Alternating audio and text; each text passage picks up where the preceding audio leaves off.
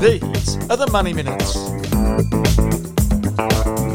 Today, why the financial advice model in Australia is broken and why so many choose to do it themselves. Plus, Australia keeps its AAA credit rating, but only just.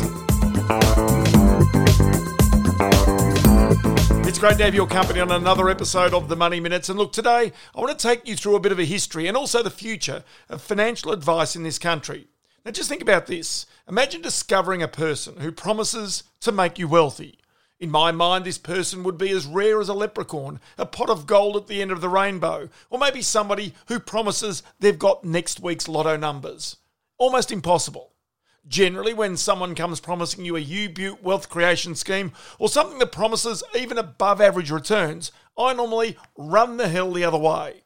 History's taught me that more slickly marketed, put together sales pitches, the more risk you carry, and it's often disguised by all that marketing hype. And inevitably, there are massive fees that go with those sorts of deals. So, when it comes to financial advice, I must admit to being highly suspicious, cynical even. I've known some of the very best and most high profile financial advisors in this country. Some of these, through experience, I respect. Many others, I discovered, have been no more than glorified product salesmen and women. Look, it makes sense. You go into business, any business, to pay a mortgage, send your kids to school, to improve your standard of living. And as been pointed out to me so many times, if financial advisors were so good, why are they selling advice when they could be reaping the rewards of their own advice themselves? But let's start. A long time ago, all investment companies generally had their own salespeople. This included life insurance agents. So I'm going way back into the 60s and 70s. They were so called even then financial advisors. Now, I remember when one company, I remember it was Australian Fixed Trust, it went bust in the 1980s. And I spoke with one of the victims. She told me she, she, she told me she was sold the investment by a really nice young fellow who she trusted implicitly. He came around to her house, bought her flowers. In those days, the commissions paid to those salespeople were eye watering. He made, and I remember this, it was around 8% of her investment. So of $100,000, he made 8 grand, big money up front. The business, well, it ultimately collapsed. I think it was the ANZ that bailed out the investors in that case. So I said, well, look to that lady. If that salesperson came around to you today and you had that money to invest again, would you do it? Oh, yes, she said. He was such a nice young fellow. I think he would have tried to have done the right thing. Which, of course, was completely wrong. He just would have sold her another investment to make the money all over again. Because as I've discovered in my life, people want someone to trust, even if they turn out to be thoroughly untrustworthy. The term I must admit I've always hated, especially when it comes uh, to, you know, descriptions of people about investment, is the word guru. The one thing I despise is being called an investment guru. I just hate it. Because decades of experience have taught me there are no gurus. Some might manage money, generally by a process or better research or insight, better than other people. But there is no one with a magic wand or a great master plan that can guarantee to make you money. It just doesn't work that way. Back in the day when salespeople, often dressed up as financial advisors or life insurance agents, a nice suit and tie, you know what I mean? They sold people high commission and inevitably questionable investments. It was about feeding the machine of the investment managers, the banks, the life insurance companies themselves. The idea of having investments that would benefit a person improving their wealth was secondary to trying to feed the machine of that big institution. Eventually, after umpteen disasters that cost innocent investors way too much money, things started to change. The final straw, as I remember, was Storm Financial, back about 10 years ago. The premise of that scheme, dreamt up by a bloke called Emmanuel Cassimatis, was to borrow money against your own home, then to use that money as a deposit or down payment to borrow even more money to invest in the stock market. Double gearing, if you like. So it only took a mild downturn in the stock market to wipe out thousands of investors. Some of them lost their homes in the process. Oh, by the way, the commission payments to the salespeople in that scheme, they were monstrous. After that, the whole model of financial advice started to be overturned. There came the future of financial advice, that got rid of commissions, then eventually conflicted advice. In the good old days, advisors who sold one of the company's products, if they sold enough of it, they were fated with trips to, say, the Rugby World Cup, the Olympics, to gondolas in Venice. The excess, I've got to tell you, was obscene. When the margins in financial products became so high, banks, well, they wanted to get in on the game. Their theory was that if you bought a home loan or a term deposit from them, then why not buy a stock market based investment scheme where the profit to the bank might have been 10 times more than that of a term deposit?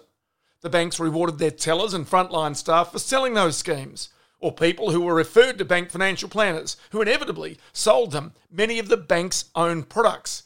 So they weren't really independent, they were actually just salespeople. But that also led to the behaviour that triggered the Banking Royal Commission, Customers paid for advice for years on end but received actually none. Neglected customers who died but whose estates continued to be charged for years on end.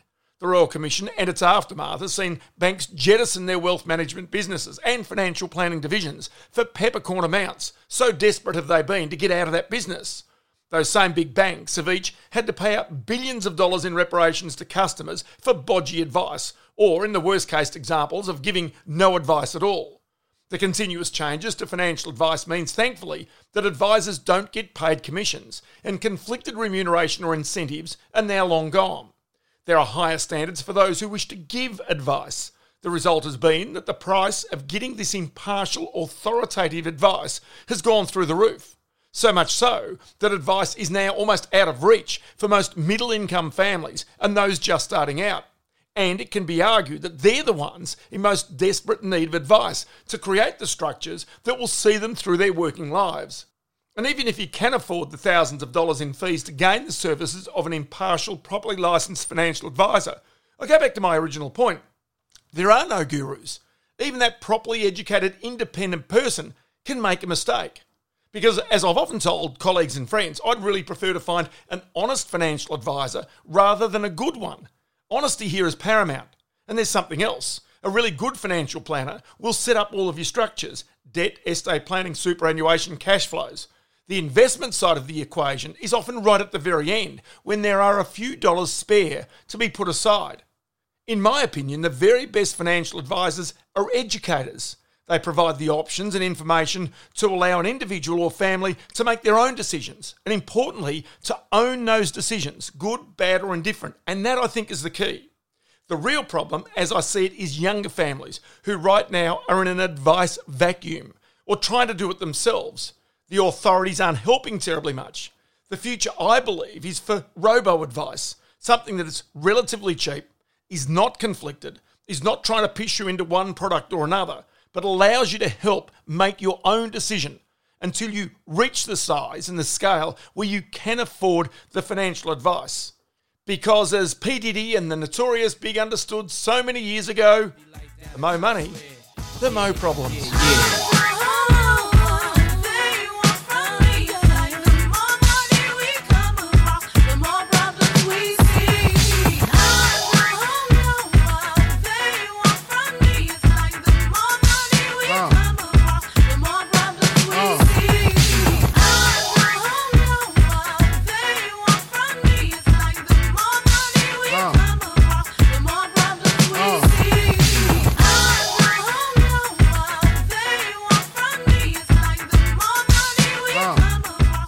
So let's bring into this conversation a good friend of this podcast and of mine for many, many years, and that is the man who I sometimes call one of Australia's leading independent actuaries, Michael Rice from Rice Warner. Michael, many thanks for your time. Good day, Ross. How are you? Good, thank you. So I, I know the Financial Services Council, as I've explained, has commissioned you to create this report to look at the future of financial advice. Um, but just in regards to looking at even some of the history of financial advice, there was a period where people sought it, people recognised they needed it. But today, I even raise questions as to because people believe advice is conflicted after the Royal Commission, because they're worried about the cost of that advice, that many people ultimately are trying to do it themselves. Yeah, a lot of self directed people, although, you know, there's another adage that says those that choose lose. You know, if you get into areas where you don't really understand what you're doing, um, and you've only got to look at the number of Robinhood investors on the market at the moment.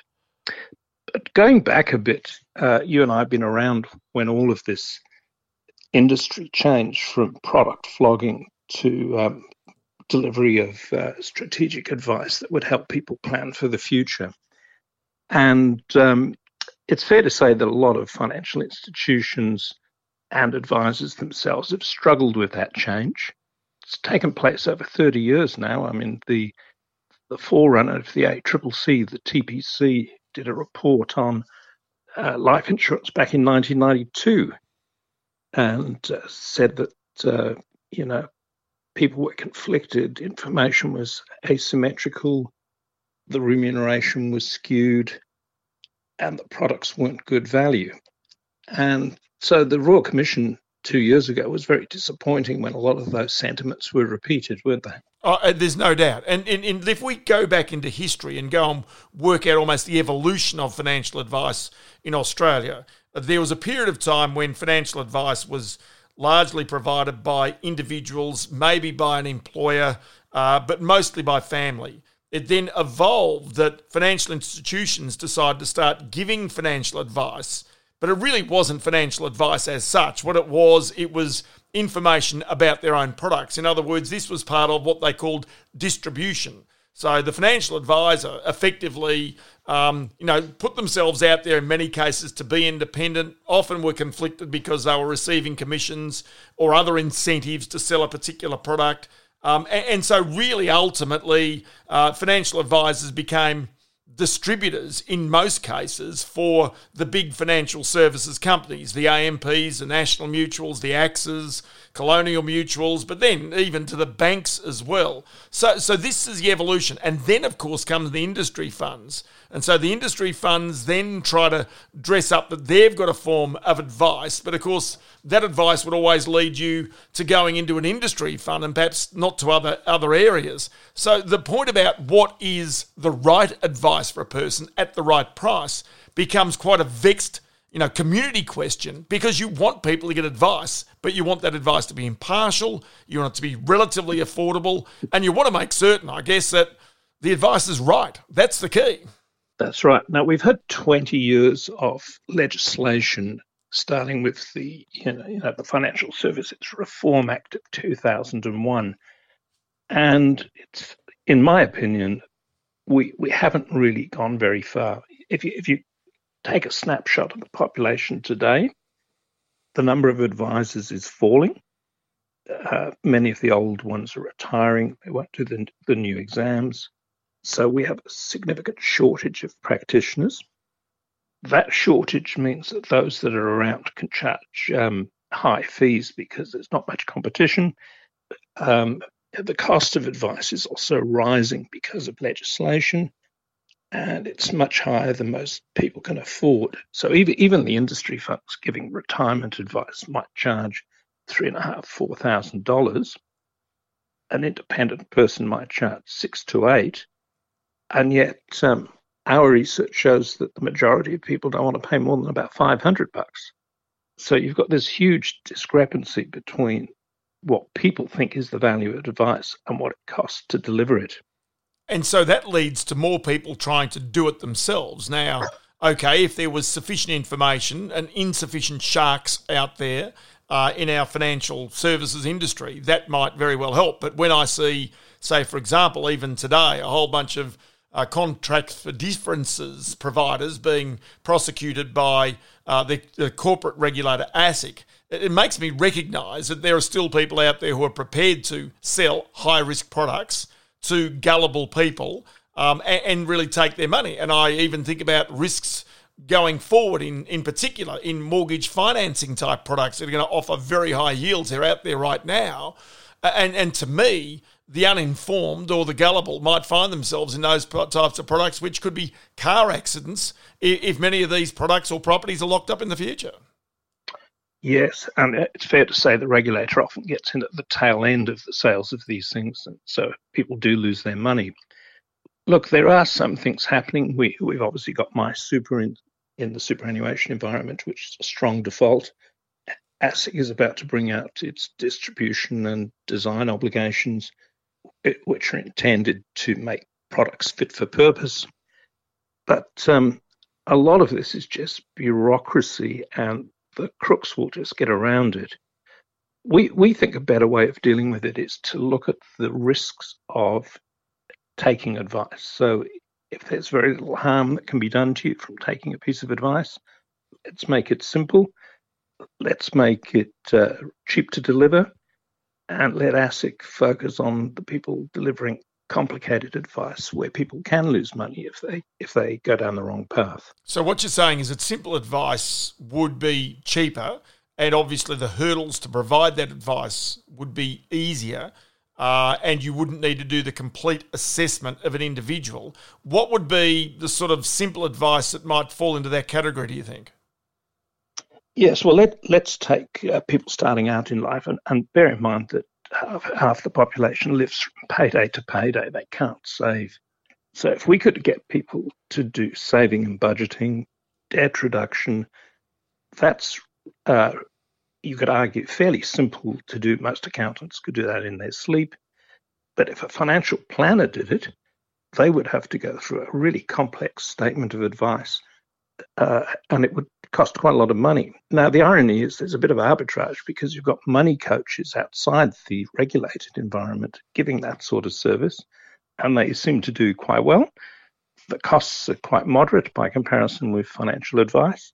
So, you know, maybe we should look and say, well, could we look at things like that?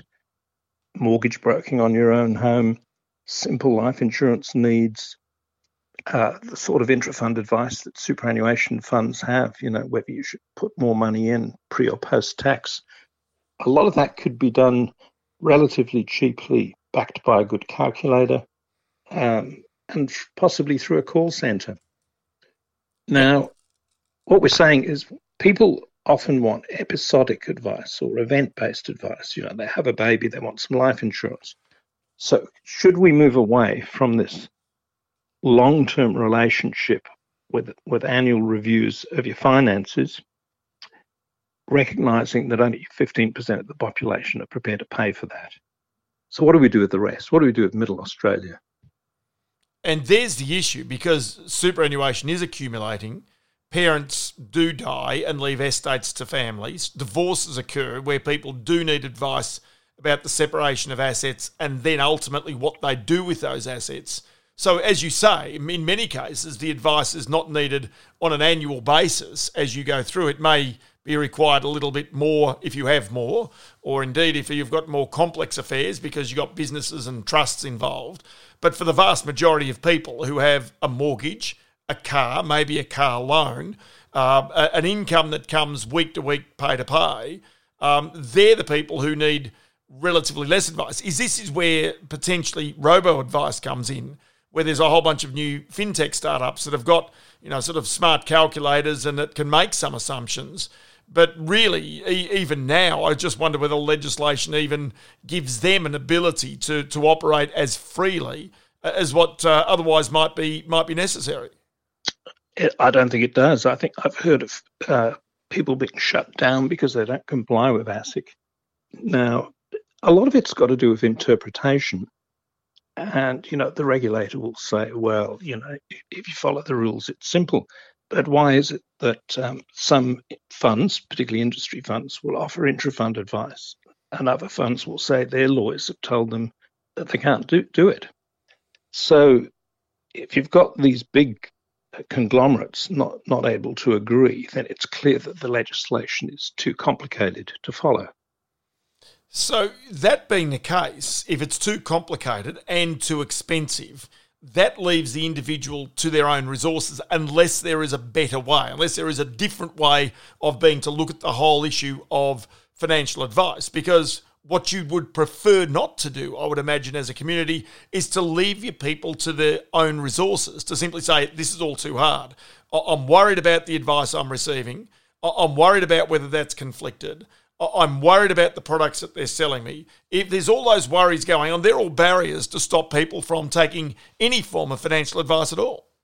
That's right. And after the Royal Commission and all the bad brand damage, you know, people are worried. Like, let's face it, if someone goes to get their car fixed or they go into a doctor, they're totally ignorant about the problem and how it's to be solved.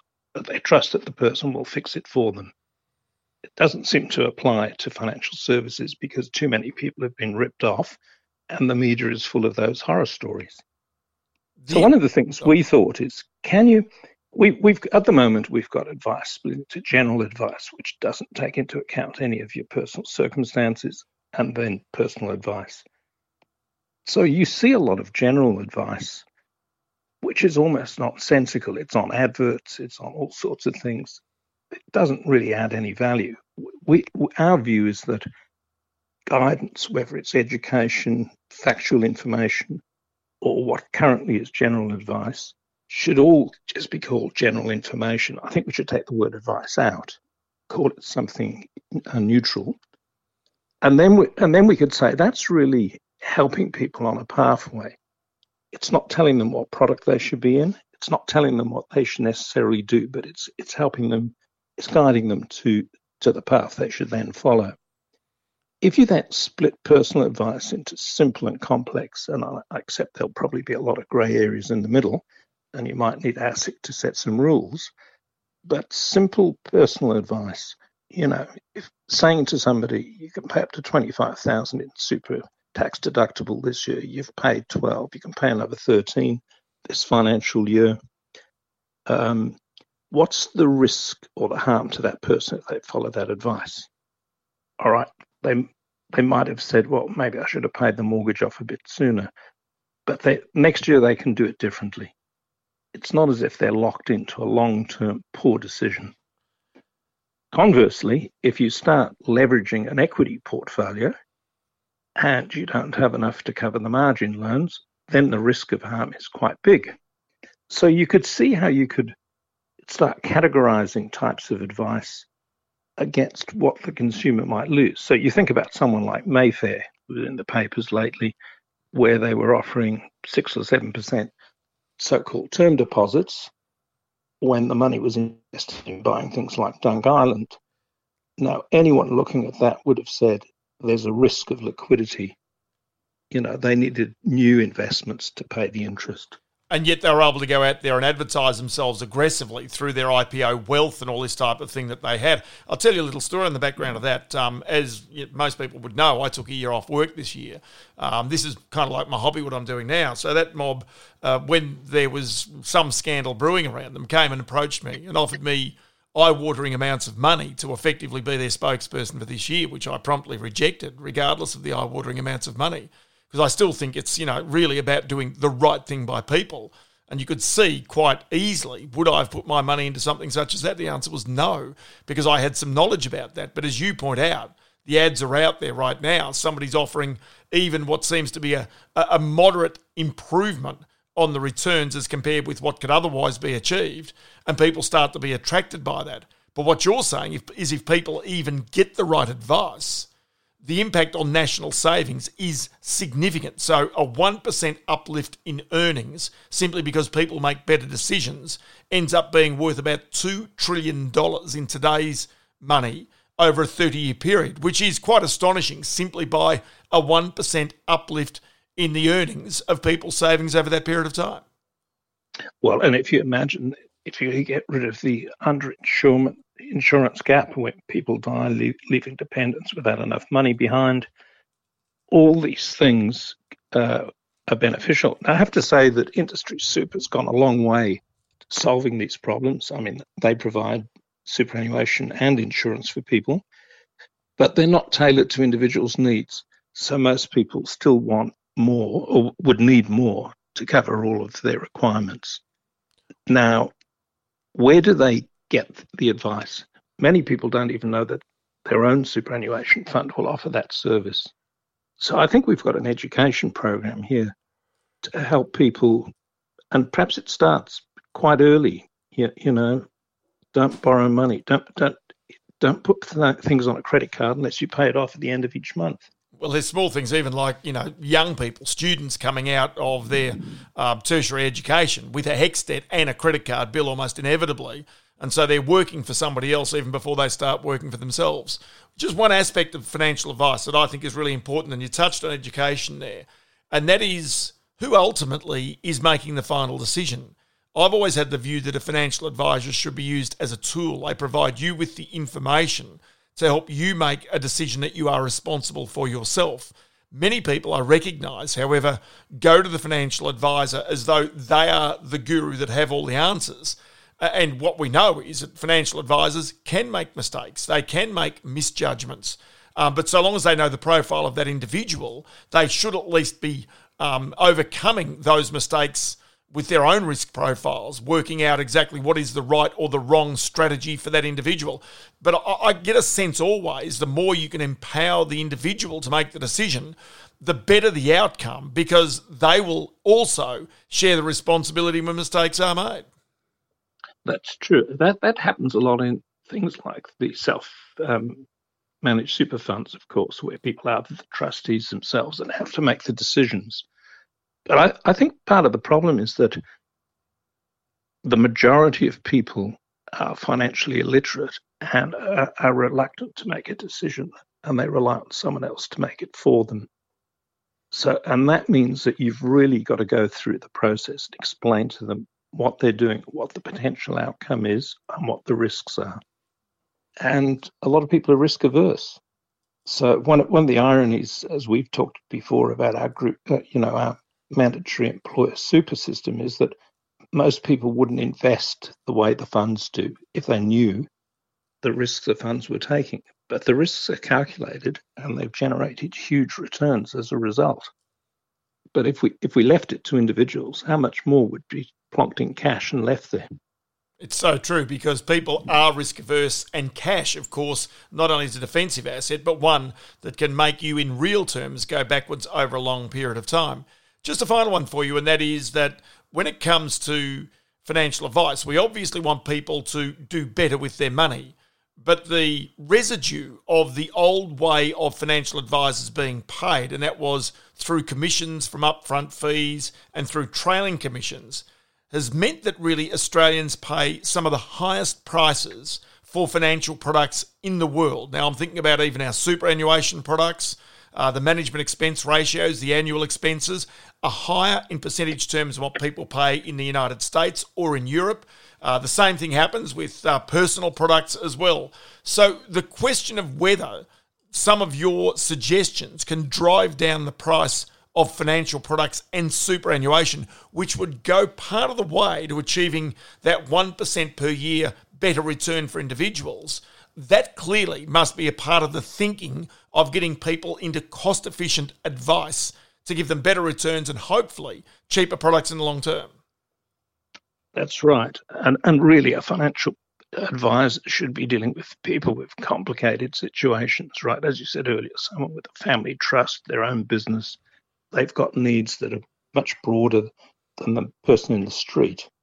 So if we've got financially illiterate population, we've got to give them some guidance, put them into products that are broadly going to be good for them. So a lot of it's to do with building confidence, building reputation of the industry, and making people think that what they're getting is good value for money. And if we don't change the current system, I think we're just going to be in the same boat in five years' time. So, Michael, final question for you. And that is if you were out today seeking financial advice, um, what would be the ideas that you would have about seeking that financial advisor that you could share with the audience here, given the report that you have just re- written? Well, I, the first thing is uh, if you don't know anyone at all, then I think you'd ring up the FPA or the AFA where, where the register of advisors is kept. And if you said, uh, I'm looking for an advisor that charges me a fee that isn't a percentage of assets of, of my portfolio, then they'll give you a list of those people. And the reality is, you can meet them, go through what they say, and if you can understand what they're telling you, then you've probably got a good fit if you walk out of the meeting and think, I've got this wad of paperwork and I really didn't understand a thing he said, that's probably a good sign that you should move to plan B. And as I said at the very beginning of this podcast, my tip has always been I would prefer to find, if I can, an honest financial advisor than a good one. I think that's sometimes a bit of a key in yeah. life as well. Michael Rice, as I say, one of Australia's leading independent actuaries with the research house Rice Warner, uh, with that new paper commissioned by the Financial Services Council that does represent um, the big investment funds and also superannuation funds and insurance companies as well. And Michael, always great to have you in the podcast. Many thanks for your time. Thank you, Ross. So that's it for the money minutes for today. Just a quick one as I go today. S&P Global Ratings has today come out with an update on Australia's credit rating. Now, it does reaffirm Australia's AAA credit rating, the very highest credit rating of it all, but its outlook continues to be negative. And it's interesting to note the reason why. The reason is basically because Australia, it says, faces fiscal and economic risks tilted to the downside. What they're saying is that they could lower their ratings within the next two years if the COVID outbreak causes economic and fiscal damage that's more prolonged than what we currently expect. In this scenario, government revenue and budget balances could underperform our forecast naturally. Effectively, what they're saying is that the Reserve Bank doesn't have terribly much you know, headroom because interest rates are so close to zero to give much support. The government even know there is a deficit of about 14% of the GDP, the gross domestic product, in next calendar year. It's one of these situations where they're saying that they believe Australia ultimately and the stimulus packages will aid Australia's recovery. But what they're saying is that the deficits will persist and the debt levels will be elevated for years to come. So, anyway, that is it for the Money Minutes for today. Thank you so much for your company. I really appreciate it. You can, of course, give us your feedback via your podcast app on Apple, Google, Spotify, and Amazon as well. This has been a Talent Corp production. I'm Ross Greenwood, and these are the Money Minutes. Yeah, yeah.